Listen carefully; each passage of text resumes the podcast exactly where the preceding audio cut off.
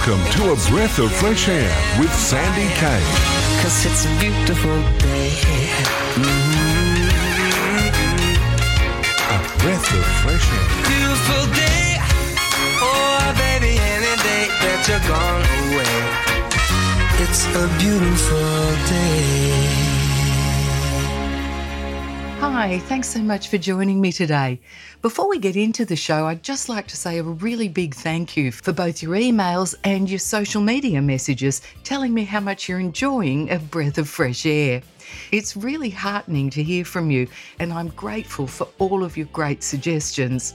I want you to know that I am pursuing each one relentlessly so that we can shine a light on your favourite artist very soon. For those who may have just tuned in, please feel free to reach out to me with your comments or guest suggestions for artists that hail from the 60s, 70s, or 80s. You can do that through the website abreathofreshair.com.au. Now, coming up, a very special guest from the 80s. He's English singer songwriter, musician, and producer Nik Kershaw. If you can't quite place the name, you'll probably recognise him from this song.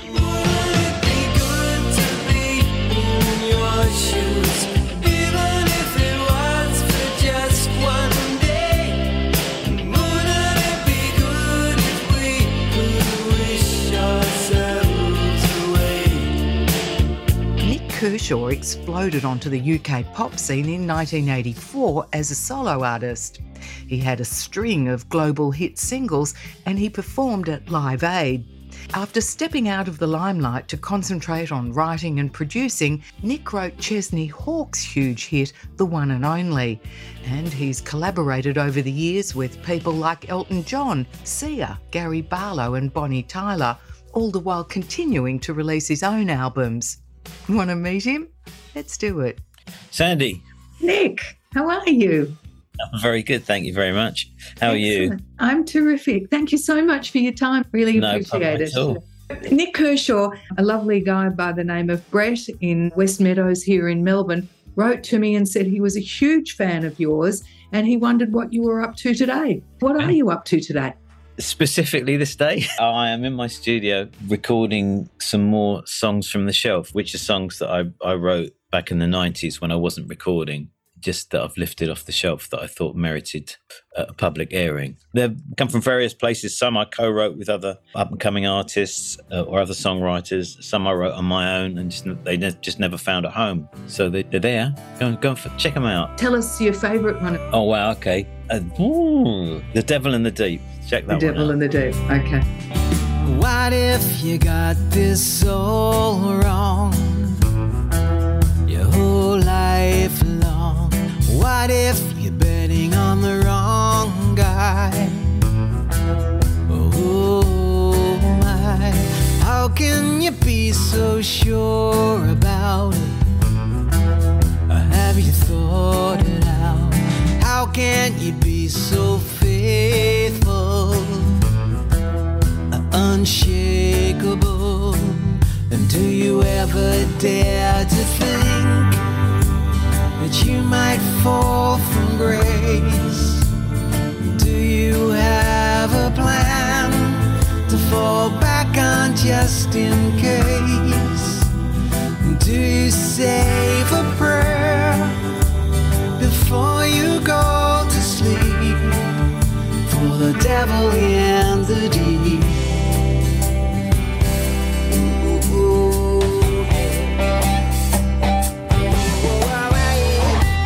Mentioned you had a bit of a hiatus through the 90s. Let's just go back to where it all started. Many of our listeners would indeed know who you are. Some of them may not know so much about you. So I wonder Yeah. if we could recap on how you got into the industry in the first place, and we'll come back right up to present time, Okay, a potted life story then. if you wouldn't Um, mind.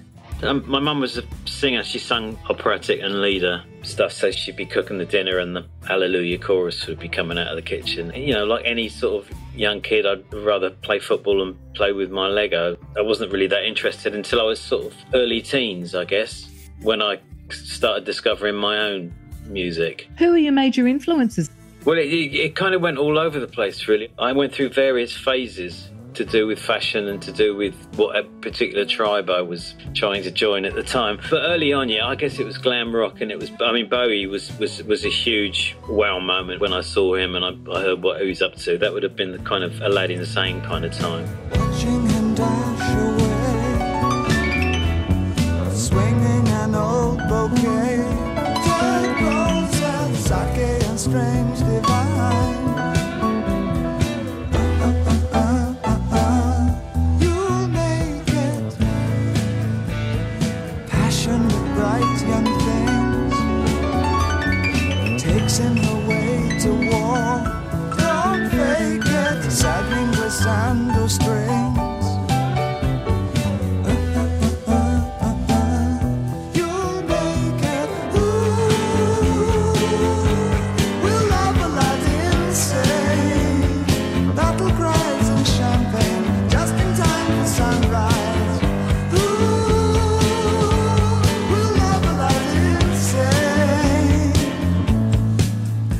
Various stages I went through. I was I was a skinhead at one point, so then I, I was obliged to listen to Slade and, and a lot of reggae. Then I had my prog phase, so it was like Genesis and Yes and King Crimson and stuff. Before that was probably Deep Purple and Zeppelin and Alice Cooper. So when was it really that you decided that your future was going to be in music? The Bowie moment, that would have been when I, when I first saw Bowie, and I, I would have been about 15. And a, a friend of mine had just got a guitar, and I was hanging out at, at his place and picking up his guitar. And before that, I, I still wanted to be the centre of attention. I went through a period of wanting to be an actor, you know, the usual things of score the winning goal in the FA Cup final or, or a racing car driver. Nothing too mundane in it, it, just anything that involves showing off, really. And then I, I discovered I could actually do it, um, and that I had some kind of talent for it. So I thought, wow. And I was rubbish at school at anything else. I thought the only way I'm going to make anything of myself in life is to pursue this. So yeah, I would have been about 15 years old when I decided I was going to play music and write my own music and, and do that for a living. So how did you manage to break into the business?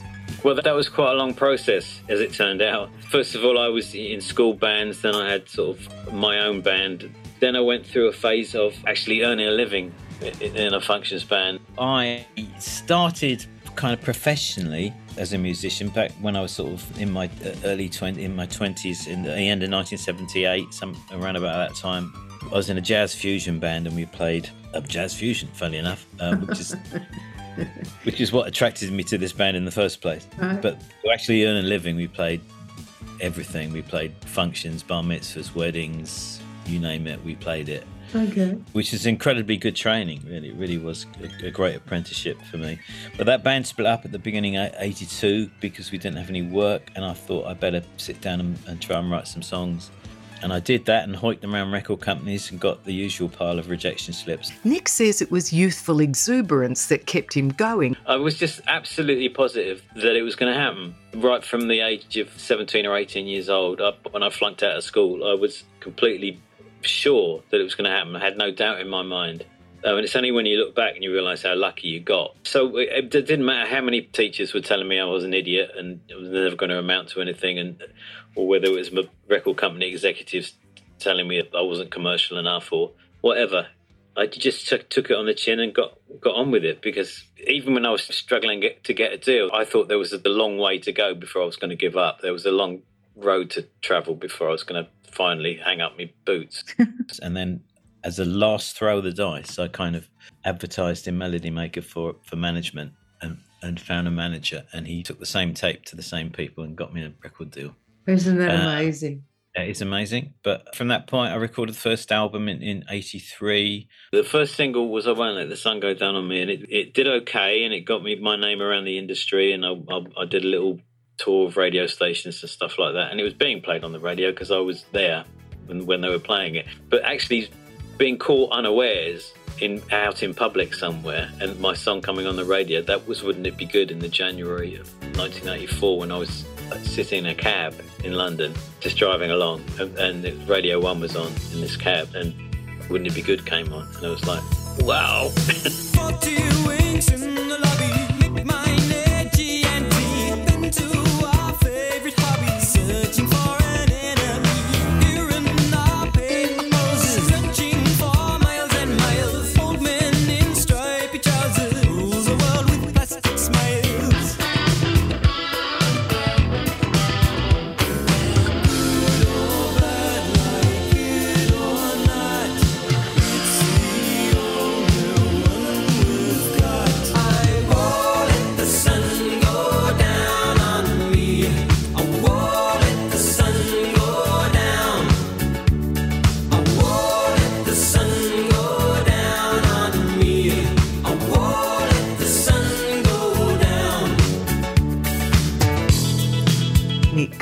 was on his way.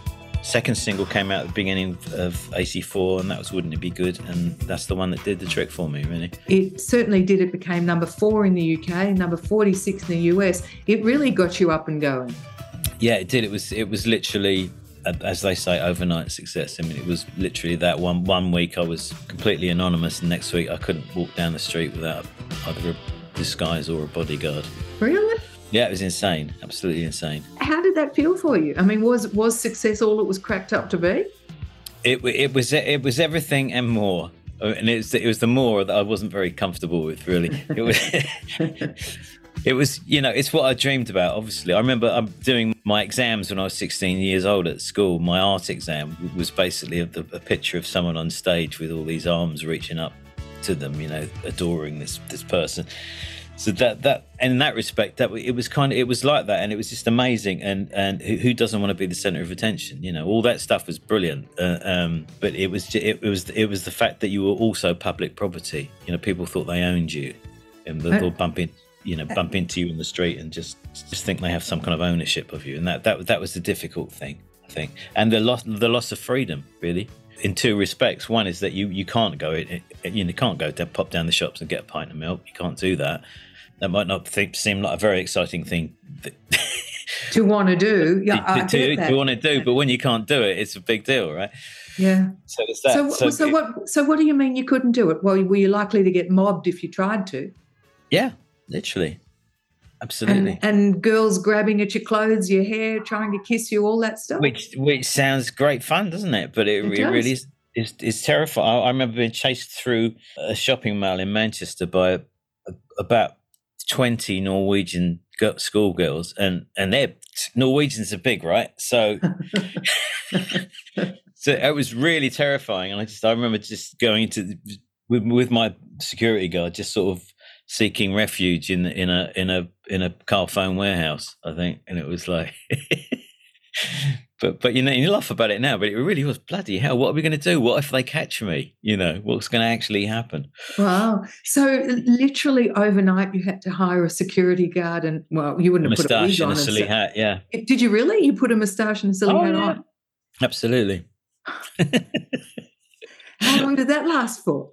It was well at, at its ex- most extreme. It wasn't that long. It was maybe two years, I guess. When it was like um, when you know I was that so familiar a fate, especially in the UK. It was like um, you couldn't get away from me. I mean, I, I remember sitting uh, on a, on a rare day off. I thought I'm just gonna, you know, I'll, I'll, I'll get up, have have my breakfast, and I poured, poured some cornflakes into a, a bowl. And then a badge fell into, you know, they used to give away free gifts in, in, in cereal things, you know. Yeah, I remember those days. Yeah. and a badge fell into my bowl and it was a picture of my face looking back at me and I was like god please give me a break but that was yeah, that was literally but maybe two years and it, then it's kind of along with the rest of my career started declining You got to be And- careful what you wish for. Well exactly but that but no at the time it was kind of a kind of a bit of relief and I, you know you you get spotted but it wasn't quite the same It- you know people would talk stop and talk to you or, or, or whatever but you, we, I wasn't going to get mobbed after that so that Right. that was all So But, those um, those Norwegian girls had grown up a couple of years. Yeah, possibly, or just moved on to someone else. you know that that's what happens. Fickle things. I got it bad. You don't know how bad I got it. You got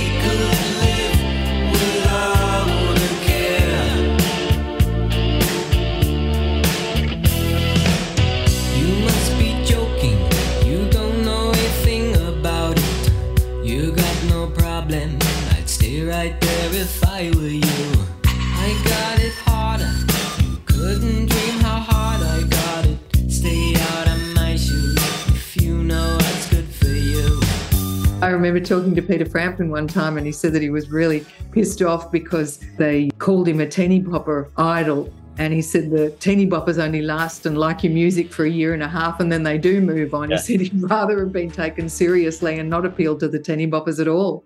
Well, yeah, there there is that, but on the other hand, I mean, you think, well, maybe it wouldn't have happened at all if it, if it wasn't for those guys. So I can't, I can't, you know, that was that was my position, and I, at the time, I, I did resent. You know, I spent all these years learning how to play the guitar and write songs, and and I, I thought I was, you know. Pretty good at what I did, and you know they screamed all the way through my guitar solos on stage. So it's like, And, And- and you Beatles res- that res- treatment too. and you resent that but then you but then you look back and you think well you know that that's probably that's one of the big reasons it actually happened and one of the reasons i'm still making music now is because that happened yeah So, Nik Kershaw, Peter Frampton also said to me that he had a lot of trouble because of his good looks, that the girls were after him more for his looks, he thought, than for his actual music. I can imagine that your good looks back in the day would have played that sort of part as well. no it's mainly my mind and my, my, they intellect, wanted you for my your sense of mind. humor I love it. but but the weird thing was, you know, I mean, and you can see pictures that I've got pictures before I was famous and stuff like that, and I, I really, and I never got any any kind of attention from the opposite sex at all uh, um, bef- before I, I was famous. So I did. I never thought of myself, that, you know, as particularly good looking. But you can do amazing things with with stylists and hairdressers and and, and smoke and mirrors, can't you? Don't let him fool you. He was always a good looker and still is. Stay where you are. More from Nik Kershaw in just a sec. This is a breath of fresh air with Sandy Kay. It's a beautiful day. Thanks for being here. Nik Kershaw released his first solo single, I Won't Let the Sun Go Down on Me, in 1983, and as he's already told us, it really didn't do that well. His next single, however, Wouldn't It Be Good, hit number 5 in the UK and made it to number 46 in the US. It was this success that turned Nik into a star in Britain, and he quickly became a household name. That quite quickly. I mean, more quickly than you'd imagine, because you know the UK is not a big place, and there were only three television stations at the time. So if you're on the BBC quite a lot, and I was, I was on Top of the Pops and, and whatever. It's going to pretty much every household. It's not just going to a couple of million anymore. The, you know, the viewing figures for these things were huge. So I started getting recognised quite early on. We went from the January of 1984. By the March, I probably couldn't leave my house without a disguise or a bodyguard. It was insane. It's like I said, be careful what you wish for. I mean, this is what I wanted. This is my dream. This is me living my dream. But yeah, you're just not ready for the freedoms that you lose. If you want a pint of milk, someone has to go and get that for you, and it's just life becomes really difficult. And and also at the beginning, you don't have any money. It's like, what are the benefits? So I'm just getting stopped in the street. I'm getting jumped on. I'm getting my clothes ripped. I'm getting physically assaulted, and I haven't even got a pot to piss in. Don't feel too sorry for him. Nik's the first to admit that when the royalties did start coming in, the rewards were huge and made the small inconveniences just fade away. cold.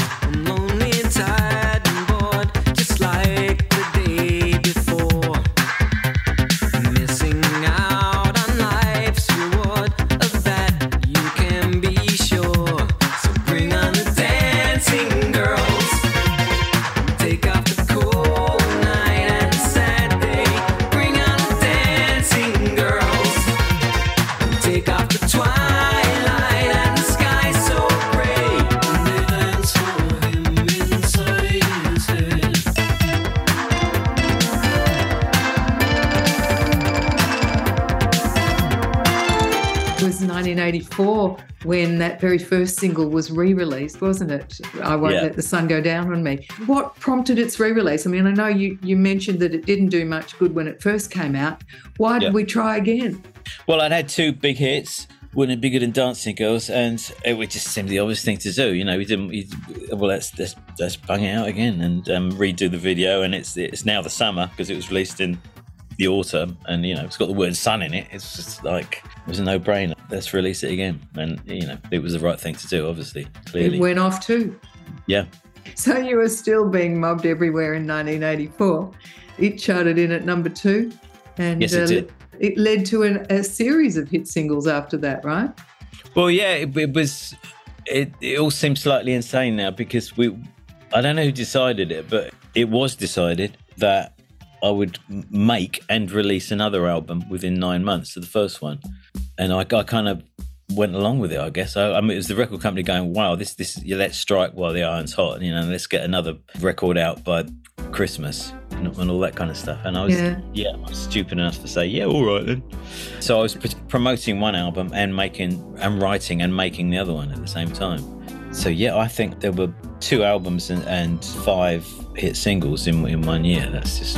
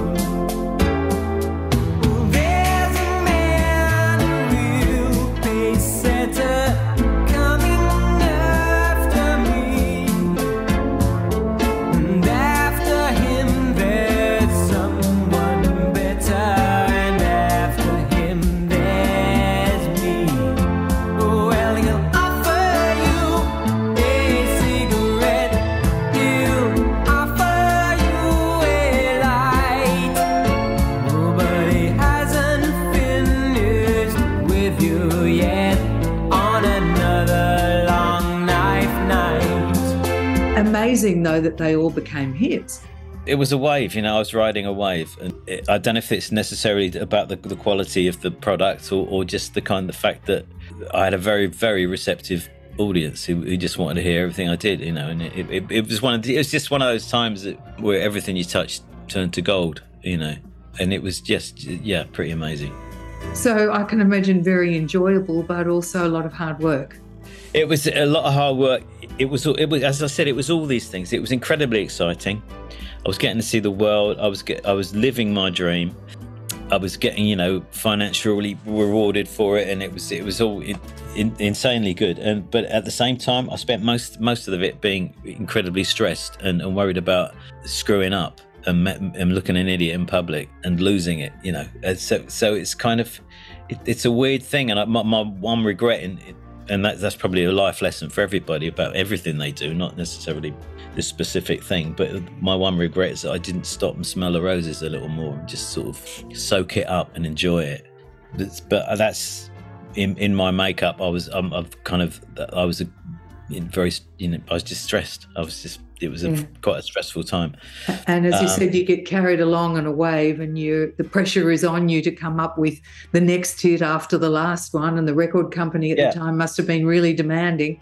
So you just have to keep propelling yourself forward. You ha- you haven't got time to stop. It's quite a common theme. you know, looking back, I think, well, I, could- I had a choice. You know, I could say, well, I could have said, whoa, hang on a minute. You know, I could have done that and, and just said, oh, I need a break or whatever. And I could have, you know, they wouldn't, what were they going to say? No, they, they would have said yes. But for some reason, I just kind of, I was, I was as panicked as they were about losing it, you know, and not taking full advantage of the, the kind of mm. attention I was getting. So, Carrying the momentum through. Yeah, exactly. absolutely.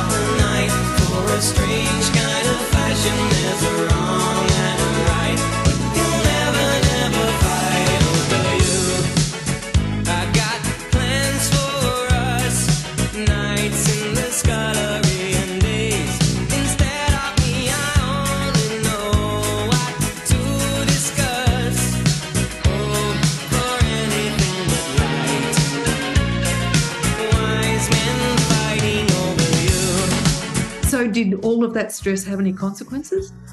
Long term, not really. No, no. I mean, I, there were a few little moments I recall sitting in hotel rooms in the corner, rocking back and forth and um, blabbing my eyes out for no apparent reason. But, uh, but you know that that's that's life, isn't it? Things things get to you sometime. And it did, but no, I, I don't think it did any long term damage to me, really. I mean, and it kind of toughened me up quite.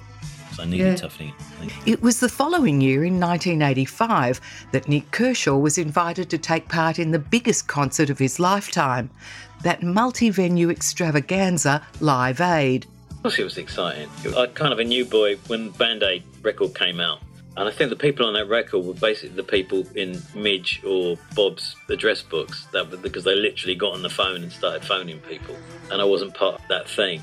I got involved because I was doing a German TV pop festival thing and was at Heathrow Airport and there was a bunch of us doing this one show. And for some reason, Bob Geldof was there, just sort of loitering. And he just walked up to me and said, Do you want to do a gig? We're going to do a gig. You know about Band Aid? I said, Yeah, of course I know about Band Aid. Well, we're going to do a gig. Do you fancy doing it? I said, Yeah, great. The idea of holding a benefit caught on quickly. Audiences were keen to turn up at Wembley Stadium, and organisers were told billions of people would watch the event on TV as it was broadcast live to the world. I just watched it getting crazier and crazier and bigger and bigger, and I consequently getting more and more nervous as the day approached. Sitting in the royal box, watching Status Quo kick it all off. I remember hanging out backstage. I remember talking to Sting. He just released the Dream of Blue Turtles album, and I'm talking to him about that album and how much I enjoyed the album, and he talked about how much fun it was to make it.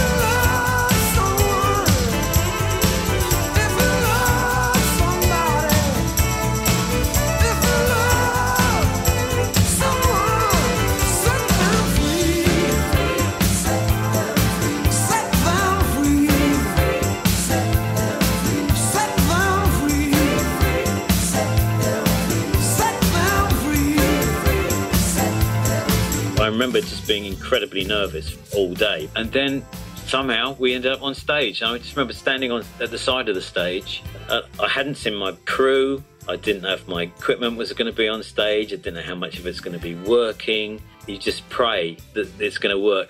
And I don't know how my legs carried me on either. I don't remember the process of actually walking from the side of the stage out front to my microphone because I was literally terrified. Realised I didn't know the words to the second verse of Wouldn't It Be Good? And they never came to me, so I repeated the first verse.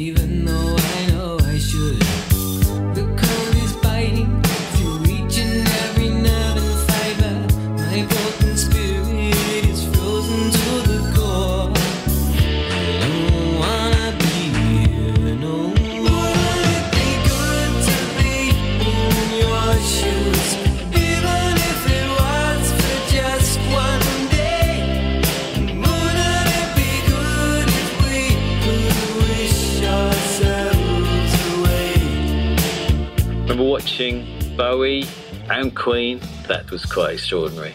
Live Aid raised nearly $130 million, and the publicity it generated encouraged Western nations to make available enough surplus grain to end the immediate hunger crisis in Africa. Bob Geldof was later knighted by Queen Elizabeth for his efforts. You pulled back from performing sometime after that, though, didn't you, and turned more to songwriting? Yeah, that was 1989, I guess. I, I, I was contracted to do four albums with, with MCA Records. And the fourth one was, was, a, was an album called The Works, which I recorded in Los Angeles. And I wasn't happy with it, and I brought it back. And I came back again. And when I came back, most of the record company had been sacked or, or whatever. So it's almost a, a completely different record company. And then I was on tour with Elton John. I was touring in Europe with Elton, and the album wasn't doing well. And understandably, and he spent a fortune on it as well. And understandably, MCA said, "Well, see you later. We're not. We're we're kind of we're not going to take up another option for for another album. So um, see you." And I, so I, I was left with the choice there of, of what do I do? Do I kind of go looking for another deal, or do I take this opportunity to, to try something different? And we just had our, our our first child was two years old. I think Rudy was two years old, and, and I just kind of wanted to be around for watching my kids grow up, really, to do that. And I thought, well, I'm a songwriter, I'll just write songs. I can produce records and stuff like that, and I'll just do that, which was the cunning plan for the for the next nine years.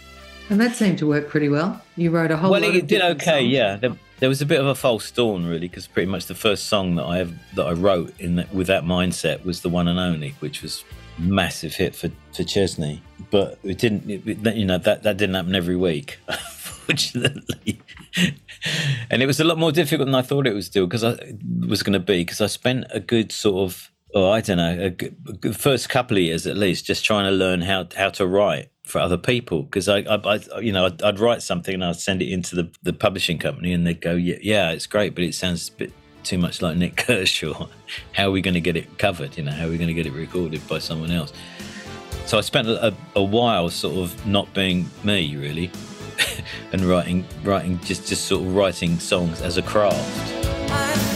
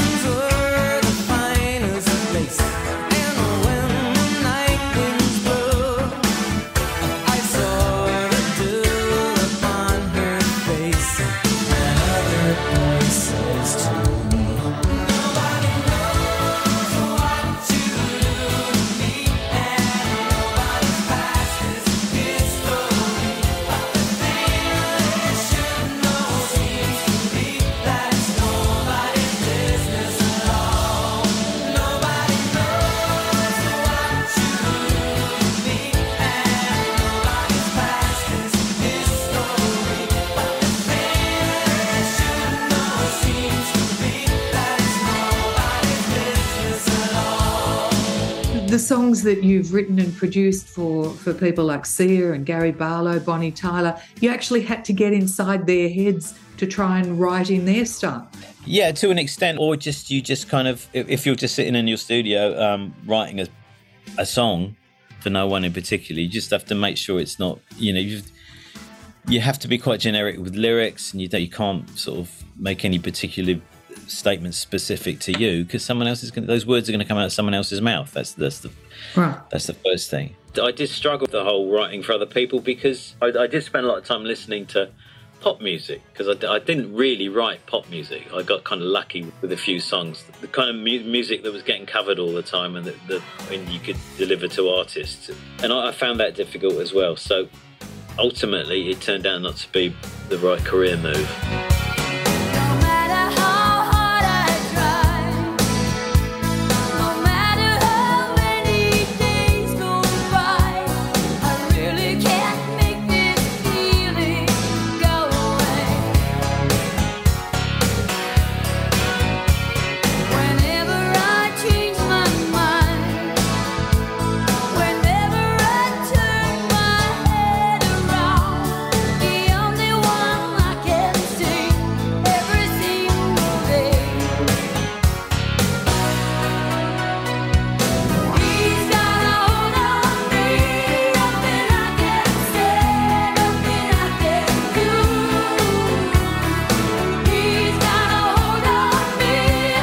Kershaw wrote that one, He's Got a Hold on Me for Bonnie Tyler.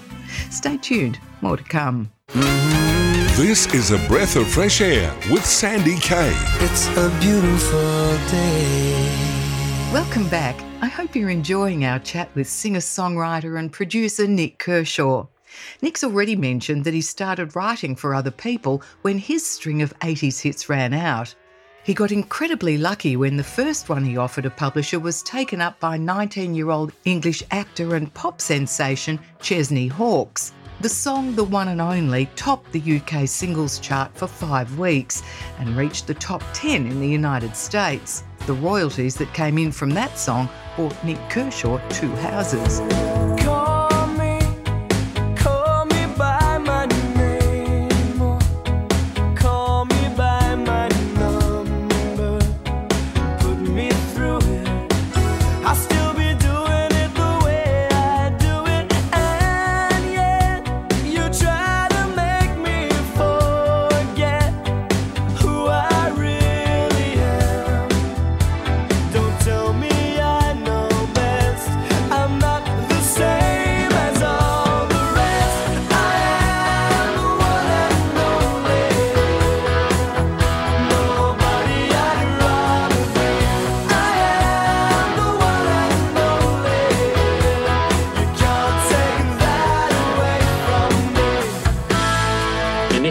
I just wrote songs and put them on my shelf and took them to my publisher, and people walked along and said, "I'll have that one," which is what happened with the one and only and Chesney Hawkes because that was already written. But that doesn't happen very often. Your publisher would be aware of who's looking for songs, and they might contact you saying, "So and so's looking. Have you got anything?" And then you'd say yes or no, or I can write something. Or so and so has got an album coming out. He wants to do some co-writing. Do you want to write with him? And I'd do that. Prior to that, when you were writing for yourself, your songs had been very personal. Yeah, I didn't necessarily know that at the time, but yeah. So and it's much easier. And as I as I discovered, it took me nine years to discover it, but it's much easier writing a song for yourself than it is for other people. Much easier because you've got one person to please. That, that's you, you know, and uh, you think, is this good? Yes, I think it is. And you carry on with it. But then you're second guessing all the time when you're writing for other people. You think, is this good? Will they like it? And, you know, will the manager like it? Will the manager's milkman like it? Will the manager's mum like it? Will everybody? Everybody's got to like it. The producer, you know, the producer's got to like it. The record company's got to like it. The artist obviously has got to like it, and they've, they've all got different opinions. So you end up writing this kind of real sort of average song because it's it, it's with the lowest common denominators in it because people, you know, it's more likely that everybody's going to like it. I hear you. Of all those songs that you did write, was there one that you really did like? Oh yeah, I kind of liked. Um, I still like the songs, but I, I kind of. But they were diff, They were a different thing. You know, they were more. As I said, there was more like songwriting wasn't an art at that point. It was just. It was a craft. It was something you did, like making a pot or. Right. You Which one? good pot. And which one did you like best? Oh my god. There's a few to choose from. Well, there are a few. That's one of the reasons I'm recording these songs, which which, which never saw the light of day, really. And, and and one of the reasons they never saw the light of the day was because they were probably they were too much like me.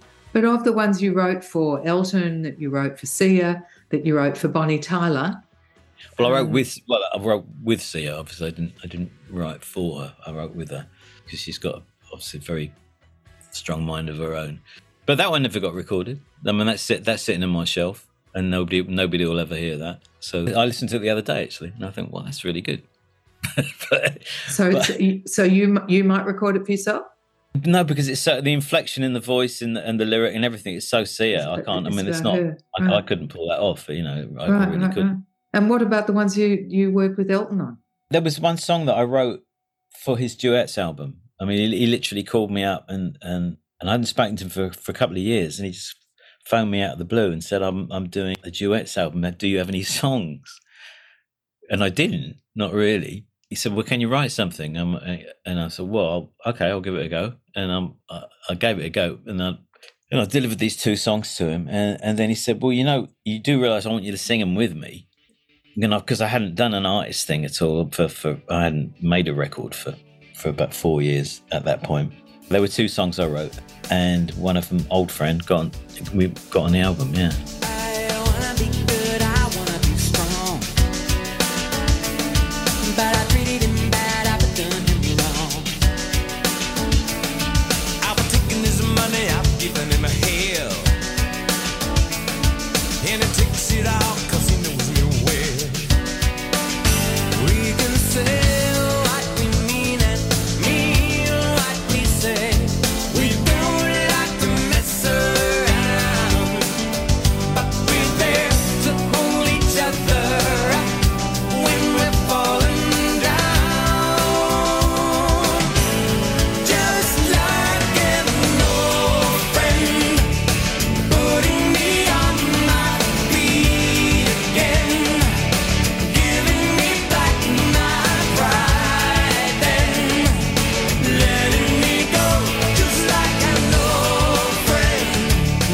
working with him?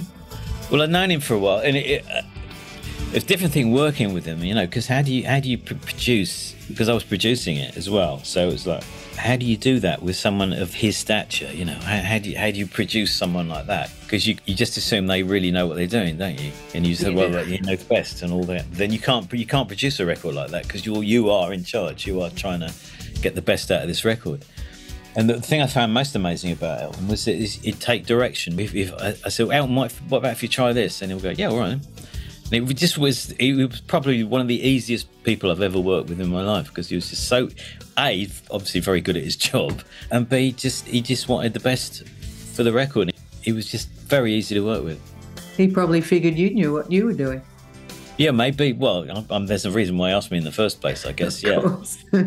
But no, that was, that was that was a great few days in, in, in Metropolis Studios. Yeah. Uh, and you did a whole bunch of stuff at Abbey Road Studios too. off and on over the years. Yeah, I have done. I think some of the some of my last album was recorded there, and it's when not that there are many studios left in in London, to be honest. So you haven't got a lot of choice if you want to record an orchestra and anything sort of big. You have to go to Abbey Road or or Air Studios, pretty much. Has your style changed much over the years? Sure, I think it has. I think I probably couldn't nail it down, but and tell you what it is that's changed. But you do, you change as a person, and you change with life experiences and everything you learn. And you think, you know, you do something, and you think, well, I won't do that again. But all, all these things come to the fore when you when you're writing. And you, I don't know what's changed, but uh, I it must be very different. I mean, my voice has changed. I think my voice is better than it was back then because I never really, I was a guitar player. Really, I just kind of got away with singing back then, and, and I've kind of mellowed a bit over the years. It, I just got older, basically. I got older and uh, uh, hopefully a little bit wiser. My output went down. I'd say my my hunger decreased a little bit, which is no bad thing because you end up just writing when you want to write. You know, I don't sit down and try and force a song out anymore. It's just kind of if, if something comes to me, I'll, I'll, I'll act on it. Yeah. You know. Well, you, you, you realised your dream and then you could take it easy, I guess. Well, I guess so. Although you never do, you never get to the stage when you think, "Yeah, I've done it. That's it." And there's no more to do. You, there's always something more to do. So, are you liking what you're hearing of the old material that you're re recording now? Well, yeah, I wouldn't release it into the public domain if I wasn't proud of it. Yeah, yeah, and, and some of it quite, quite surprised me. I'd listen to things. I mean, not, not all of it. Some of it was not good. I have to say, you know, and and, and that's but nobody's perfect. So that's the whole reason for releasing these these songs because there's got s- s- stuff in it that I that I'm you know proud of, and I want people to hear. You got it all worked out. You've made your plans. And out of the blue it comes. And it's out of your hands. But is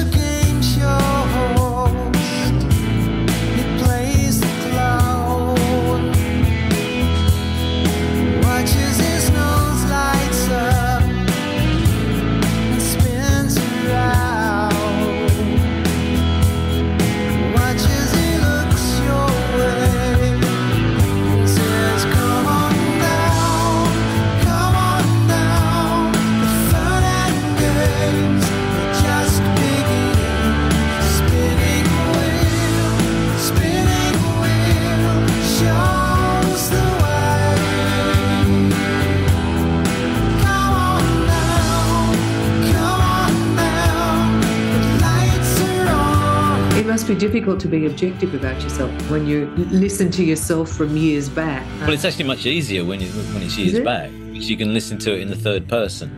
You know, whereas if you're totally wrapped up in a project uh, or a song, you can completely lose objectivity. Which is why when when I write now, I'll write something and I'll just do a quick demo of it and stuff, and then I'll just put it away and I'll, I'll, and I'll leave it for at least three or four months before I listen to it again. So I can forget it. You know, I can forget, and then I'll play it again, and I, so I can surprise myself. I ambush myself with this song and think. At that point, I can be really objective about it and say, "Oh, actually, this is really good," or "Actually, why did I bother?"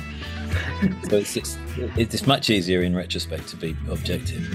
And do you bounce it off anybody, or is it your opinion that's the only one that actually counts at this stage? Yeah, I don't really. I mean, that's probably I probably should, but I I don't. I like to get things exactly how I think they should be before I play them to anybody, which is usually uh, at that point it's finished and it's ready to go out. You know, so so if anybody has got any suggestions, it's probably too late by that point anyway. Good to So know. I, I don't know why that is. I just get I, I am a control freak, and I like to get things my own way. And also, I'm, a, I'm terrified of rejection and, and that people won't like things.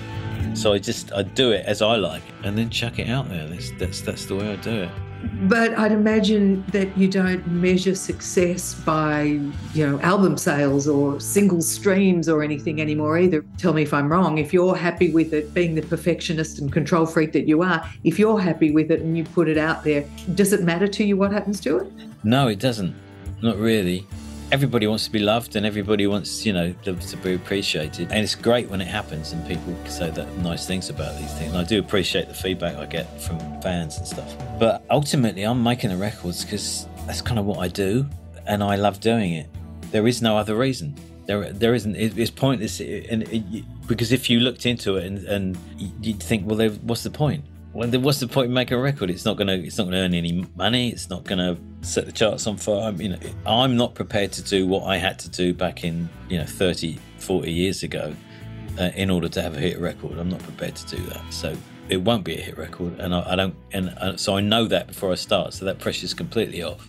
So it's just about it's it's the process. It's the process of making the record, um, and and at that point, once I've made it, my my work is done as far as I'm concerned. This is the first of six that you're putting out now. Do you have a timeline? Or they'll just come out when whenever you feel like it? Whenever I feel, I mean, obviously, at at some point, I need to start working on my next album, actual new uh, new material and stuff, which I haven't even made a, a start on yet. The last one was 2020. 20?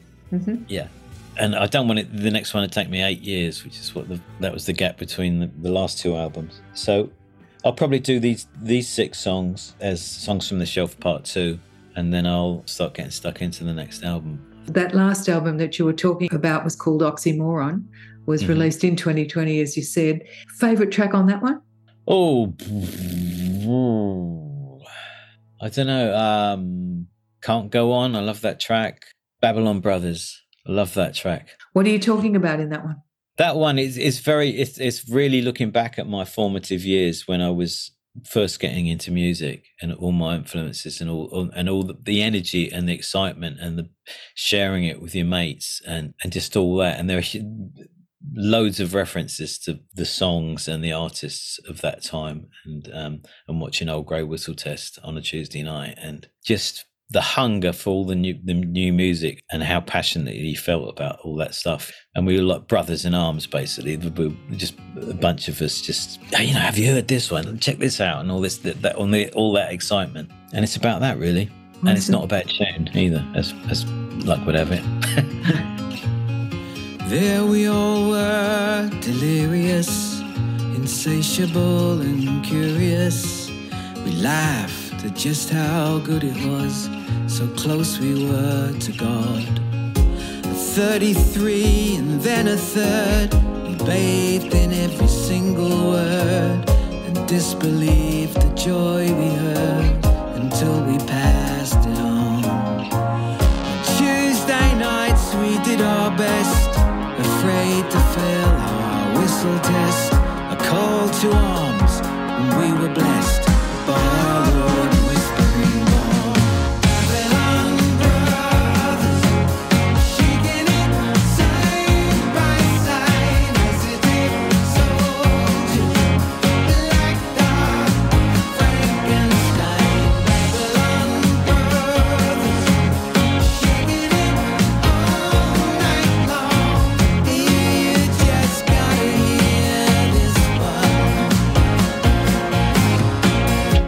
Kershaw, thank you so much for talking with us. What a pleasure meeting you. I'm sure Brett's going to be rapt to hear how you're doing these days. Everyone will be very happy to hear that you're making new music, lots to come still from you, and feeling pretty good about yourself. thank you sandy it's been a been an absolute pleasure bye-bye Bye, Nik. Bye.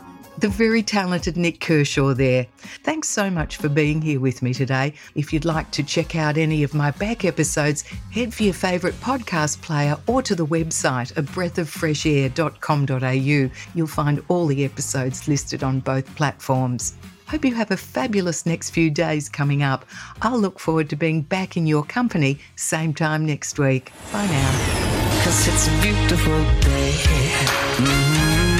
You've been listening to A Breath of Fresh Air with Sandy Kay. Beautiful day, oh baby, any day that you're gone away. It's a beautiful day.